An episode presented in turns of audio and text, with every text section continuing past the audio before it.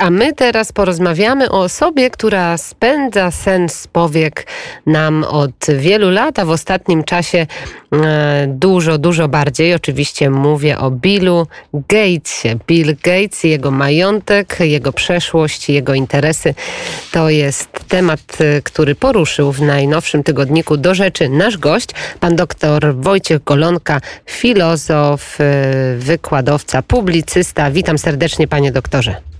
Dzień dobry pani redaktor, dzień dobry państwu. No to zacznijmy od Billa Gatesa. Dlaczego pan się Billem Gatesem zainteresował, to wiemy, bo to jest postać, która budzi wiele kontrowersji. Zaczął pan e, szukać, zaczął pan analizować. No to może od, powiedzmy od początku, jak wyglądała kariera Billa i Melindy Gatesów. E, ja myślę, że nie powinniśmy zakładać e, na samym początku, że to jest postać kontrowersyjna, mimo że oczywiście takie mogą być konkluzje. E, natomiast to, co jest zaskakujące, to w jaki sposób potentat branży IT stał się wyrocznią pandemiczną, osoba, która nie ma skończona studiów wyższych. I myślę, że to jest bardzo ważny, istotny punkt wyjścia i rzeczywiście zrozumienie, w jaki sposób nastąpiła ta przemiana tej, tej osoby, jest tutaj e, intrygująca i zaskakująca. E, w przypadku e, Billa Gatesa to co jest może mniej znane w, w, w, Polsce, to że jego mm, taka kariera bezpośredniego zarządzania Microsoftem skończyła się w atmosferze bardzo głośnego skandalu. To znaczy Microsoft w latach 90. był mm, prawie 95% komputerów na świecie było obsługiwanych przez system operacyjny e, Windowsa, przy czym Microsoft złamał prawo, amerykańskie prawo antymonopolowe, to znaczy e, e, prowadził działania mające uniemożliwić działanie konkurencji na rynku, a wręcz można powiedzieć destrukcji e, konkurencji na rynku i wewnątrz e, firmy tego typu działania nazywano dżihadem, dżihadem Microsoftu. W momencie, gdy zostało podjęte śledztwo wobec firmy w latach, pod koniec lat 90., wyszło to, to na jaw i można powiedzieć Bill Gates był publicznie przesłuchiwany. No i była taka, można powiedzieć, dosyć nietypowa sytuacja, że człowiek, który jest bardzo błyskotliwy, ma świetną pamięć, potrafił rżnąć głupa wobec oczywistych pytań. No i można powiedzieć, że to, że spadły akcje firmy o 30%, to, że była groźba podziału firmy na, na, na, na dwa różne podmioty, to jest jedna rzecz, ale druga rzecz to jest, można powiedzieć, wizerunek człowieka, który był e, jeszcze kilka lat wcześniej e, panem świata, tak był na, przez okładkę Time'a e, określony. Tutaj nagle upadek i następnie przemiana Bill Gates odchodzi e, z, z zarządu Microsoftu, pozostaje w Radzie Nadzorczej, ale odchodzi z zarządu i poświęca się czemu działalności filantropijnej. I myślę, że to jest kluczowe, żeby zrozumieć, w jakim momencie jego kariery nastąpiła właśnie ta, ta przemiana i co, e, jaki był szerszy kontekst właśnie e, tej przemiany i także jakie były właśnie techniki, można powiedzieć, które były biznesowe, które były stosowane, bo... To panie doktorze, to opowiedzmy o tych technikach, bo jak wiemy na początku była oczywiście firma Microsoft i wielki, wielki biznes, no i tam też pojawiły się pewne, mm, powiedzmy tak, niekonwencjonalne zachowania, a nawet powiedzmy e, mocniej szantaże i coś, z czym Bill Gates za bardzo nie mógł się E, nie mógł się pogodzić. Mówię oczywiście o tym, że ktoś inny mógł pojawić się na rynku. Jak wyglądała ta historia z Microsoftem?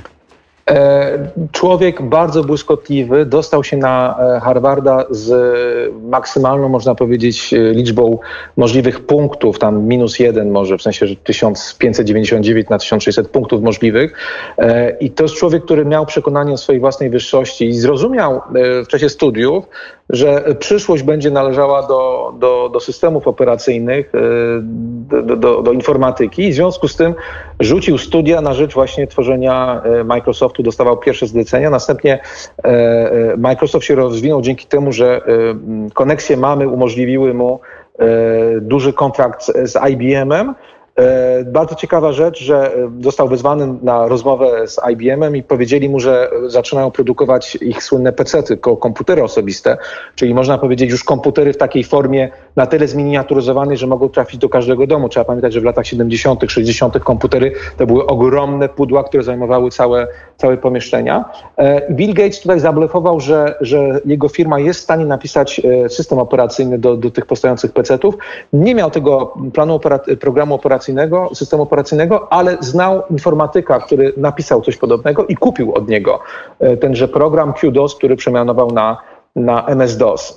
Firma się rozwinęła, PC-ty stały się bardzo popularne, Bill Gates zarabiał od każdego sprzedawanego PC-ta z jego oprogramowaniem. Pojawiła się E, pojawiła się konkurencja Apple'a, e, komputery Macintosh, które były, e, miały coś, czego nie miały komputery z systemem operacyjnym MS-DOS, a mianowicie miały to, co my mamy wszyscy teraz na komputerach, miały interfejs graficzny, gdzie są ikonki i do tego była myszka, czyli można było sobie jeździć kursorem po prostu po tych ikonkach, czyli coś, co jest banalne w obsłudze nawet dla dziecka. Bill Gates był tym zafascynowany, i wziął taki komputer Macintosha, dał swojemu pracownikowi powiedzieć, że no, teraz e, zainspiruj się, skopiuj co tylko, co, co tylko można, nie, nie, nie, mniej więcej e, tak to wyglądało. I tak e, powstał Windows, który my już można powiedzieć znamy. Pierwszy, mhm. panie pierwszy do, Tak, panie doktorze, to teraz tak, wróćmy do tej e, najważniejszej sprawy, czyli do funduszu mm, inwestycyjnego e, państwa Gatesów, ale przede wszystkim do fundacji, bo to jest chyba ta najważniejsza teraz działalność e,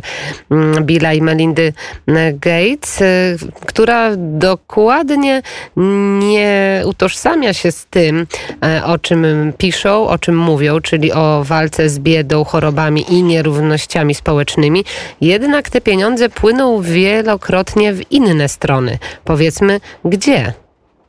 Y, zauważono to y, jeszcze y, w pierwszych latach działania fundacji.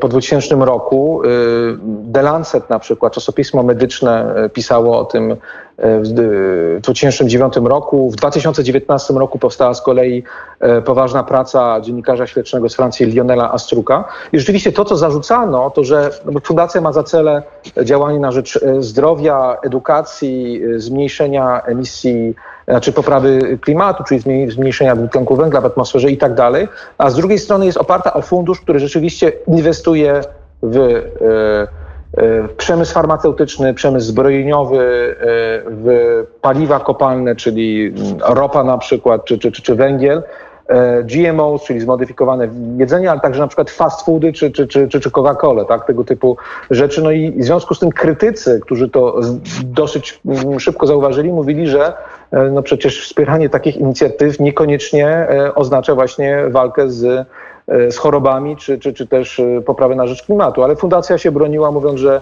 no, że z naiwnością myśleć, że można działać inaczej, no i, i w związku z tym to nigdy nie zostało zmienione. To jest pierwsza rzecz. A druga rzecz, która, e, która też uderzyła mm, krytyków, to to, że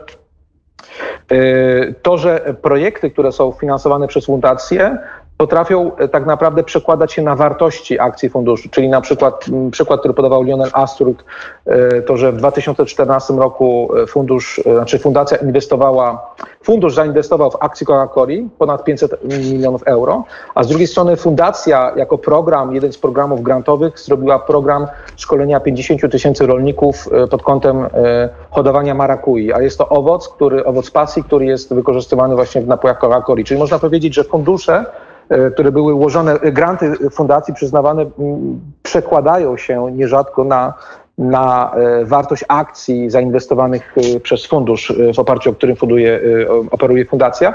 Czyli Lionel Astruk doszedł do, do wniosku, że jest to forma filantrokapitalizmu, i on to nazwał e, z kolei fałszywą dobroczynnością, że to jest dla niego e, fałszywa dobroczynność. Ja nie, nie odnoszę się do jego konkluzji, natomiast e, przedstawiłem, można powiedzieć, w ramach tej syntezy tego artykułu przedstawiłem te, te, te fakty i opisałem po prostu. Każdy mm. może sobie sam własne zdanie wyrobić na ten mm, temat. Oczywiście, no a teraz jeszcze to, co nas najbardziej dzisiaj dotyka, o czym wszyscy mówimy, to oczywiście szczepienia i cały przemysł związany właśnie ze szczepieniami. Przypomnijmy, panie doktorze, tę sprawę z Indii z 2013 roku, bo myślę, że niewielu słuchaczy o tym słyszało.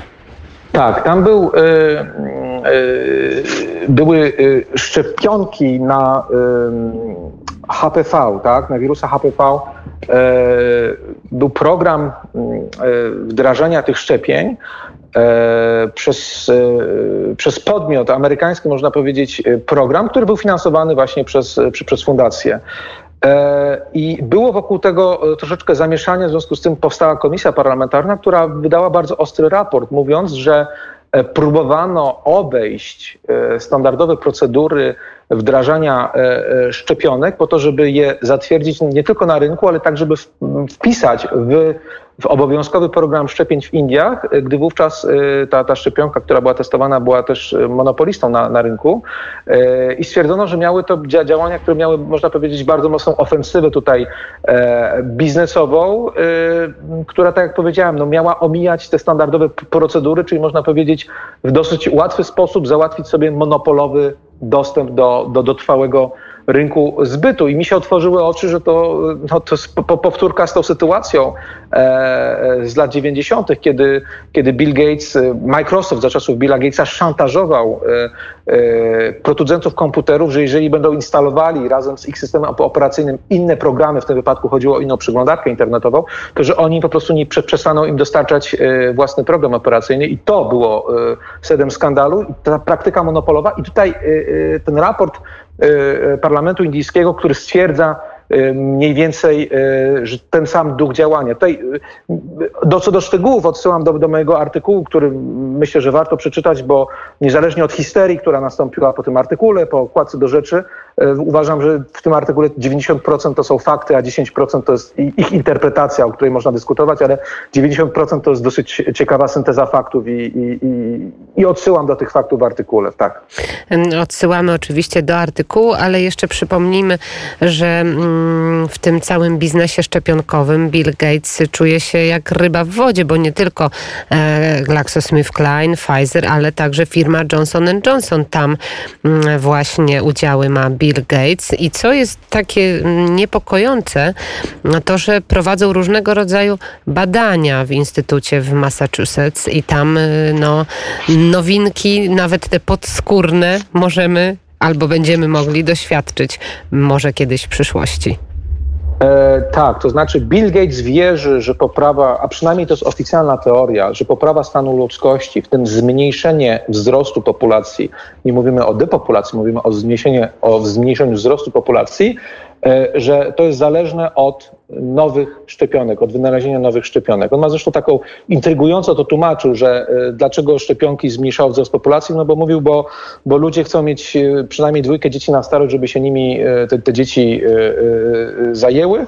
No i w związku z tym płodzą tych dzieci więcej, bo dzieci umierają we, we wczesnym wieku, więc skoro te dzieci nie będą umierały dzięki szczepionkom, no to w związku z tym tych dzieci będzie się rodziło mniej. To jest, można powiedzieć, bardzo pokrętne wytłumaczenie, bo sam Gates ma trójkę dzieci i najwyraźniej są ludzie, którzy są bogaci, a chcą mieć po prostu więcej dzieci, bo po prostu chcą się cieszyć, cieszyć szczęśliwą rodziną. Więc jest pokrętne tłumaczenie, ale jednak powiedział, tak, że szczepionki są kluczowym narzędziem w poprawie stanu ludzkości. Więc to nie jest żadna teoria spiskowa, to jest jego oręż do naprawiania e, stanu ludzkości i, i... i... Tak, proszę, proszę. I proszę dokończyć. I I w związku z tym w ogóle organizował program dekadę y, szczepień w latach 2010-2019. Wybitne postacie typu pan Tedros czy pan Fauci, o których dzisiaj często mówimy, uczestniczyły, były finansowane też przez, przez, przez Billa Gatesa, więc cały ten świat, który zarządza dzisiaj pandemią, to są, to są, można powiedzieć, tutaj y, przyjaciele i znajomi królika. No i Klub Dobroci, prawda, który w 2009 o. roku powstał. Klub Dobroci w 2009 roku to są y, najwięksi miliarderzy Stanów Zjednoczonych, bodajże 7 czy 8 osób, e, które się spotkały razem, e, a celem spotkania, i to nie jest teoria spiskowa, to znowu są fakty, pisał o tym Wall Street Journal, celem spotkania było w jaki sposób wykorzystać, a mój komentarz jest zainwestować ich fortunę, bo ci ludzie, tak jak mówimy, inwestują w dobroczynność, a nie, a, a nie dają nawet dobroczynność, w jaki sposób zainwestować ich fortunę po to, żeby zmniejszyć wzrost populacji na świecie. No i na klub pewno dobroci. ten klub dobroci y, dobrze sobie wymyślił i dobrze działa. I na koniec, panie mm, doktorze, panie redaktorze, co pan sądzi na temat paszportów szczepionkowych i tej szybkiej procedury, która następuje właśnie i w Parlamencie Europejskim, i w całej Unii, i na całym świecie zapewne wkrótce? E, e, to, co y, wydaje mi się mój artykuł naświetla, to że wiele rzeczy, która dzisiaj jest wdrażana nagle, na zasadzie też niedemokratycznej, tylko odgórnie, bardzo istotnych rzeczy, jest tak naprawdę z inspiracji tych podmiotów prywatnych, tego wielkiego biznesu, można powiedzieć, i, i, i koncernów. I to jest nam niejako, można powiedzieć, wdrażane bezrefleksyjnie, więc to są bardzo daleko idące rzeczy. Raport indyjski zauważył, że jak już się raz wprowadza jakieś szczepienie czy coś takiego, później politycznie, jako obowiązkowe politycznie nie da się z tego po ludzku wycofać. I tu jest problem taki, że y, rzeczy, które są bardzo daleko idące, są wdrażane w sposób niedemokratyczny. Wydaje mi się, że żaden rząd w Europie czy na świecie nie został wybrany po to, żeby nie konsultując się z obywatelami, bez rzetelnej debaty wprowadzać tak daleko idące rozwiązania, które wręcz godzą w konstytucję. Więc niezależnie od tego, kto ma jakie poglądy sanitarne, to w tym momencie e, ułatwiamy, to jest moja opinia, ułatwiamy temu wielkiemu biznesowi co takiego? Tworzenie stałego zbytu na ich produkty i robimy to bezrefleksyjnie, bez debaty, e, nie biorąc pod uwagę naszej wolności, naszej suwerenności, więc jest to po prostu niedopuszczalne, bo nikt z nas nie dał e, takiej delegacji, takiego mandatu politycznemu komukolwiek, jakiemukolwiek rządowi. Co innego jest obniżanie podatków czy ich podwyższanie w ramach przyzwoitych granic, a co innego jest wprowadzenie tak daleko idących rzeczy, które docelowo nie muszą, ale mogą doprowadzić do nowego totalitaryzmu, do nowej inwigilacji. Ponieważ mogą, to w związku z tym nie mają prawa być wprowadzone e, bez, bez szerokich konsultacji, bez akceptacji, bez zmiany konstytucji wręcz. Więc e, to, to jest moje osobiste zdanie na ten temat, pani Bardzo dziękujemy. Pan doktor Wojciech Golonka, filozof, e, wykładowca, a także redaktor. Redaktor dzisiaj przede wszystkim, ponieważ artykuł w tygodniku do rzeczy o Billu Gatesie i całych jego powiązaniach i interesach. Bardzo dziękuję za rozmowę. Dziękuję bardzo Państwu, dziękuję Pani redaktor. A my czekamy na kolejne artykuły.